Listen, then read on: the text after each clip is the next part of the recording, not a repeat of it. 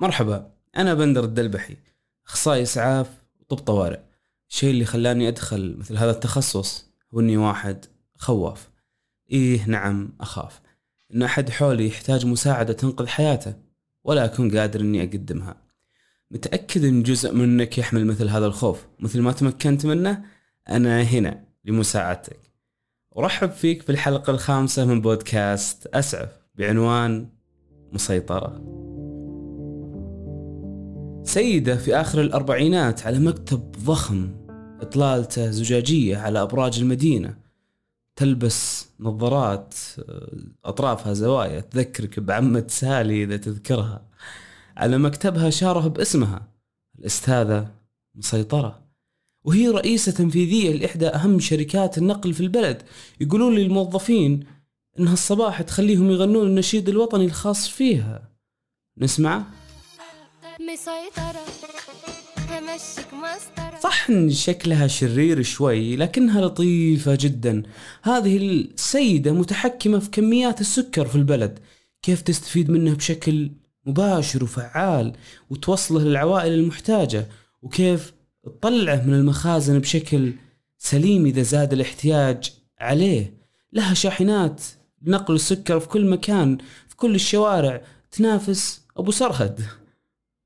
ولها أبناء اثنين بارين فيها. واحد مسؤول عن توصيل السكر للناس المحتاجة واحد عن المخازن وتوفير كميات من المخازن إذا زاد الطلب عليه. الأستاذة مسيطرة أحيانا تكون فعلا مسيطرة وتخدم الكل وأحيانا تهج معها لما ما يكون في سكر من الأساس وتبلش أو يكون في سكر وتوديه للناس لكن الناس ما يبونه ولا يبون يستفيدون منه. هذه السيدة يا عزيزي هي غدة البنكرياس بجسمك.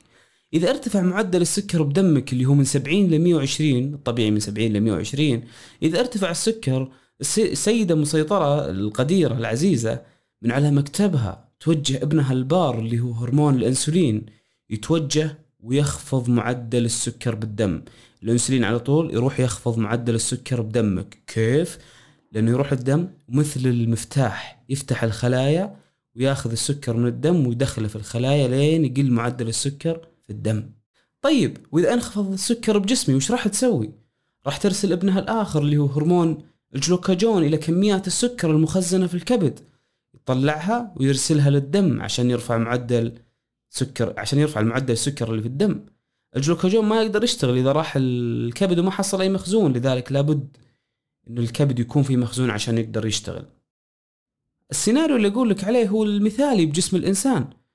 الغير مصاب بالسكري. طيب لما يصاب أحد بالسكري وش يصير؟ قد سمعت قبل إنه فلان مصاب بالنوع الأول من السكري وفلان مصاب بالنوع الثاني من السكري. وش الفرق بينهم؟ تعال أقول لك.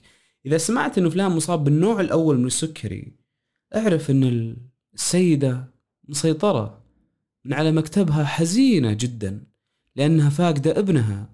انسولين. يرتفع السكر في الدم وتنادي يا انسولين لكن ما يجاوبها غير الصدف ارجاء ذاك المكان لأن انسولين مو موجود والخلايا المسؤولة عن إفرازه لا تعمل.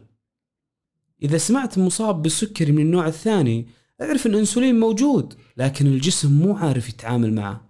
مثلا في سمنة مفرطة تمنعه. نمط حياة سيء يمنع إنه يتعامل مع الانسولين بشكل سليم. تدخين إدمان نوع معين نمط الدنيا ملخبطة في حياة ذاك الشخص من ضغوط نفسية عالية جدا سمنة مفرطة أكل غير نظيف عدم تمرين. فكل هذه تخلق بيئة في الجسم تمنعه انه يتعامل مع الأنسولين. النوع الثاني قابل للعلاج نظف أكلك حول نمط حياتك إلى نمط صحي مارس رياضة وقف تدخين. وبإذن الله امورك تزين وتتخلى يعني عن تتعافى من هذا النوع. لكن النوع الأول إنه الخلايا لا تفرز الأنسولين والأنسولين مو موجود. فالنوع الأول يتطلب إن المريض ياخذ أنسولين من مصدر خارجي مدى الحياة. الآن خلينا نتكلم عن الحالات الإسعافية اللي ممكن تواجهها. اللي هي ارتفاع السكر أو انخفاضه. خلينا نشوف إيش مسبباتهم. إيش يسبب ارتفاع السكر؟ فلان دق في الحلويات كثر أكل أكل لين قال آمين فالسكر يرتفع. عنده مريض السكر اللي ما أخذ جرعة الأنسولين أو خذاها لكن بجرعة أقل مما يجب. طيب إيش يسبب انخفاض السكر؟ واحد ما أكل ما أكل من أمس الصباح أو أكل صباح اليوم ومن الصبح وهو شغال وطلع وراح سوى تمرين وبذل مجهود بدني شديد جدا. فالسكر والطاقة اللي موجودة في السكر تم استهلاكها في الجسم فانخفض عندنا معدل السكر. أو مريض السكر آه، أخذ جرعة الأنسولين بجرعة أكبر. هو مريض سكري موصوفة له جرعة أنسولين عشان يخفض السكر إلى معدل المطلوب لكن صاحبنا العزيز أخذاها بجرعة أكبر. فالأنسولين يخفض معدل السكر عندنا ويدخله في نوبة الانخفاض. تعال بسألك سؤال إيش أخطر ارتفاع السكر أو انخفاضه؟ اسمح لي أخمن إجابتك. إذا أنت تقول أن ارتفاع السكر أخطر عشان يسبب إغماء بقول لك أن الانخفاض برضو يسبب إغماء. وإذا بتقول لي أن الانخفاض أخطر عشان يسبب وفاة بقول لك أن الارتفاع برضو يسبب وفاة. خلني آخذك على جنب وأوضح لك بينهم شيء مهم جدا. اتفقنا أن معدل السكر الطبيعي من 70 ل 120 طيب إذا صار السكر 150 وش راح يصير؟ ولا شيء. طيب وصل السكر 200 صاحبنا العزيز بدأ يختلف معاه المزاج شوي. بدأ بدأ بدأ يختلف مزاجه شوي. طيب وصل السكر 300 ولا أقول لك عشانك شخص طيب من يوم قاعد تسمعني وصل السكر 400 ولا تزعل. وش راح يصير؟ ممكن يحس بدوخة وعطش شديد وصار السكر 500 وش راح يصير؟ ممكن رائحة النفس عنده تتغير إلى رائحة فاكهة عفنة بسبب آه، كثرة الأسيتون بالدم. طيب وصل السكر 600 يا وحش. وش صار؟ يستمر السكر بالارتفاع بهذه العلامات البسيطة اللي قاعدة تطلع. طيب وبعدين وش راح يصير؟ راح يفقد الوعي. وراح يتوفى إذا ما تم إسعافه. هذه النوبة من ارتفاع السكر من يوم بدينا وصار 150 إلى صار 600 وأعلى وأغمى عليه ومدري إيش صار. طيب نوبة ارتفاع السكر كم تاخذ عشان توصل توصل المريض إلى مرحلة الخطر؟ نص ساعة ساعة. لا يا أبوي ممكن تاخذ إلى ساعات هذا إذا ما كان بالأيام عشان توصل المريض لمرحلة الإغماء اختلاف درجة الوعي والوفاة. هذا هو ارتفاع السكر يطول لين يوصلك لمرحلة الخطر. لكن في الجهة الأخرى خلينا نشوف انخفاض السكر وش راح يصير معه. إحنا اتفقنا إنه السكر الطبيعي من 70 إلى 120 طيب صار 50 بسرعة تبدأ علامات وأعراض الانخفاض. تغير في الحالة المزاجية حس بجوع. نزل السكر ل 45 فجأة بدأ يعرق. وجلده صار رطب. نزل السكر 40 بدأ يحس ببرد وبدأ ينتفض من البرد. أقل من كذا بدأت تختلف درجة الوعي معه. يا ولد إيش صار فيك؟ وفجأة يغمى عليه. ويدخل في نوبة تشنج ثم إلى الوفاة. إذا ما تم إسعافه لا سمح الله. الحين مرحلة انخفاض السكر ذي كم تأخذ تقريبا؟ خمس ساعات ثلاث ساعات؟ وش رأيك؟ نوبة انخفاض السكر تأخذ دقائق قليلة جدا وترسل المريض إلى الإغماء إلى الوفاة نوبة الانخفاض انخفاض السكر وقتها قليل وسريعة جدا فعشان كذا الانخفاض هو أخطر من الارتفاع. لدرجة أحيانا إذا ما ميزت حالة المريض اللي قدامك عنده ارتفاع أو انخفاض تعالجه على الأخطر وتسعفه كأنه انخفاض وتعطيه شيء ياكله أو يرفع معدل السكر حتى لو كان ارتفاع. الارتفاع نقدر نعالجه بعدين لكن الانخفاض إذا فاتنا ما نقدر نلحق. طيب قبل نسعف طوارئ مرضى السكري خلنا نتعرف على علاماتهم كلهم. اولا الانخفاض. إيش علامات وأعراض الانخفاض؟ سرعة أو عدم انتظام ضربات القلب المريض مرهق شحوب في الجلد آه، ارتعاش برد رجفان. حس بقلق وتوتر تعرق حس بجوع عصبية اختلاف في درجة الوعي حاس بخدر في الشفاه وفي اللسان. فهذه علامات الانخفاض انخفاض السكر. خليني أعيد لك العلامات. الإرهاق شحوب في الجلد الارتعاش القلق توتر التعرق الجوع العصبية اختلاف درجة اختلاف المزاج وخز أو خدر في الشفتين أو اللسان أو الخد. طيب كيف نسعف انخفاض السكر؟ طيب إذا جيت بتسعف مريض السكري لازم تميزه هل هو واعي ولا غير واعي؟ إذا واعي له تعامل وإذا غير واعي له تعامل آخر. إذا واعي بكل بساطة تطمنه وتجيب له شيء حالي ياكله أو مشروب حالي يشربه شيء حالي مثلا شوكلت ولا تمر ولا أي شيء عندك حالي عشان ياكله أو مشروب موية فيه سكر عشان يرفع معدل السكر عنده. هل أنت راح تعطيه سنيكرز مثلا ولا تشوكلت وتسحب عليه؟ لا. لما تعطيه شيء حالي ياكله لا تخليه. خليك معه. واحرص إنه ياكل وجبة نشويات في أول نص ساعة. ليش؟ علشان النشويات بتحافظ على معدل سكر أعلى لفترة أطول. نشويات مثل إيش يا بندر؟ خليه يدق في الكبسة يا وحش. أو عطه خبز آه، باستا مكرونة أي رز خليه ياكل نشويات عشان يرفع معدل السكر لفترة أطول. هذا المريض هذا المريض عنده آه، انخفاض سكر ولكنه واعي. حلوين؟ طيب مريض تدهورت حالته وراح من إنه يكون واعي إلى إنه غير واعي. كيف راح تتعامل مع المريض اللي عنده انخفاض سكر بس غير واعي؟ تخليه على وضعية الإفاقة اللي هي ينسدح على جنبه أو على يمينه عشان بقي مجرى الهواء مفتوح تطلب الإسعاف 997 أو تنقله للمستشفى. هل تعطيه شيء عن طريق الفم؟ تحط عسل تدح على جنبه وتحط عسل من جوا في الفم من جوا على الخد لا يا أبوي ما نحط شيء في فم المريض ابدا. أي مريض مغمى عليه لا تحط شيء في فمه ابدا.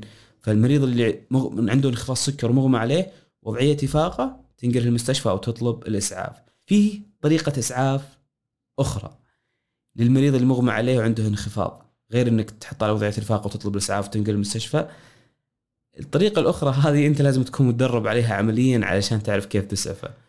تذكر الجلوكاجون اللي تكلمنا عنه في البداية ولد المسيطرة الثاني. ترى له إبرة تكون في الحقائب الإسعافية آه، تعطيها المريض المغمى عليه بسبب انخفاض السكر.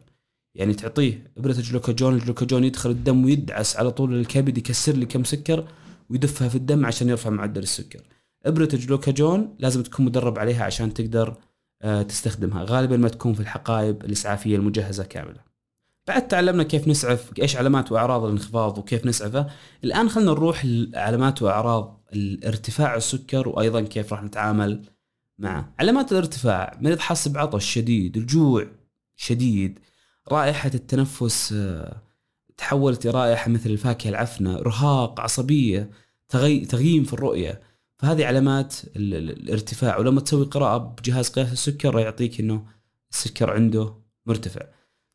طيب كيف تسعف مريض السكر؟ اجين خلينا نرجع للبداية، هل المريض واعي معك ولا مغمى عليه؟ إذا واعي خله ياخذ جرعة الإنسولين الموصوفة له، لأن ارتفاع السكر راح يصيب المرضى مرضى السكري اللي ما يكون عندهم عندهم مشاكل في التعامل مع الإنسولين. فخله ياخذ جرعة الإنسولين الموصوفة له، هذا إذا هو واعي. إذا هو واعي وقال لك إني أنا خذيت جرعة أساسا أنا ما أخذ جرعة الإنسولين حقتي الموصوفة لي. فيجب إنه يعني يراجع عيادته، يراجع آه، طبيبه يوصف له آه، يعني جرعة أخرى مناسبة لمعدل السكر الحالي. فإذا العلامات عليه بدأت تسوء معه تنقله آه، على طول آه، للمستشفى. طيب إذا المريض مغمى عليه هو أساسا مريض ارتفاع سكر ارتفع عنده السكر وانت قست السكر عنده وأغمى عليه كيف راح تتعامل معه؟ راح تنقله للمستشفى بشكل مباشر أو تطلب الإسعاف وحافظ أنه يكون على وضعية الإفاقة. طيب تسألني بندر ليش ما أقدر أعطيه الإنسولين؟ إحنا هو كان واعي اعطيناه إنسولين. لما مغمى عليه ليش ما نعطيه الإنسولين؟ راح أقول لك آه الإنسولين راح تجيب العيد فيه من الأخير معليش. لما تعطيه إنسولين السكر هاي مرتفع مرة. فأنت تعطي الإنسولين. الإنسولين لما يدخل ترى ما راح يقلل لي السكر بس راح يشيل مع السكر أشياء ثانية مهمة لانضباطية نبضات القلب. فبتدخل في عدم انتظام نبضات القلب إذا أعطيته إنسولين وهو مغمى عليه. فعشان نكون في ال safe side انقله للمستشفى على طول أو اطلب الإسعاف إذا هو مغمى عليه بسبب ارتفاع واحرص دائما أي مريض مغمى عليه إنه يكون على وضعية الإفاقة خصوصا اللي يكون يعني بسبب انخفاض سكري أو ارتفاع سكري المريض لسه في نبض يعني مو ميت فتحافظ عليه على وضعية الإفاقة. تنقل للمستشفى وتطلب الإسعاف. الآن خلينا نلخص كل شيء خذيناه.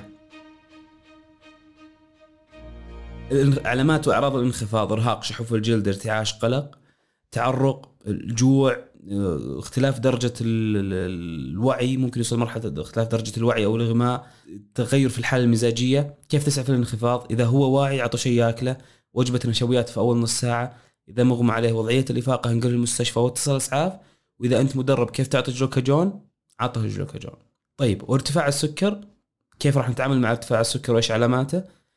عطش شديد شعور بالجوع الشديد رائحة تنفس عفنة إرهاق العصبية تغييم في الرؤية وصلنا لمرحلة اختلاف درجة الوعي ممكن يوصل مرحله آه الإغماء. كيف راح تتعامل معه؟ اجين مغمى واعي أو غير واعي؟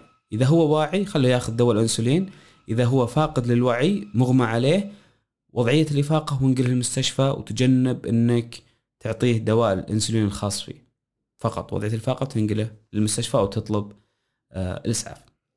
في 2017 بديت بتقديم دورات الإسعافات الأولية. كل مرة أوصل مرحلة إني أشرح مرضى السكري أسأل الموجودين اللي ما في عائلته مريض سكري يرفع يده. واليومك هذا ما في أحد رفع يده. السكر عندنا عادات وتقاليد. آه، حالاته الطارئة واردة في بيوتنا في كل مكان في مناسباتنا. مهم جدا إنك تشارك هذه الحلقة مع الناس اللي تعزهم يعزونك خصوصا قروب العائلة. شكرا للوقت اللي امضيته في استماع لهذا البودكاست. وشكرا للثواني القيمة جدا اللي أنفقتها حتى إنك تكتب تعليق لطيف جميل يشحن طاقة التيم الرهيب إلى مزيد من العطاء مقدر جدا لوقتك. إحدى التعليقات اللطيفة جدا ل 4 دبليو ار اي اي أعتقد ما مو كاتب اسمك. اسمح لي أقرأ تعليقك وشكرا على وقتك. يقول يعطيك العافية استفدت من هذا البودكاست كثير أتمنى تستمر. طريقة سردك الموضوع وتبسيطك الفكرة رائعة جدا.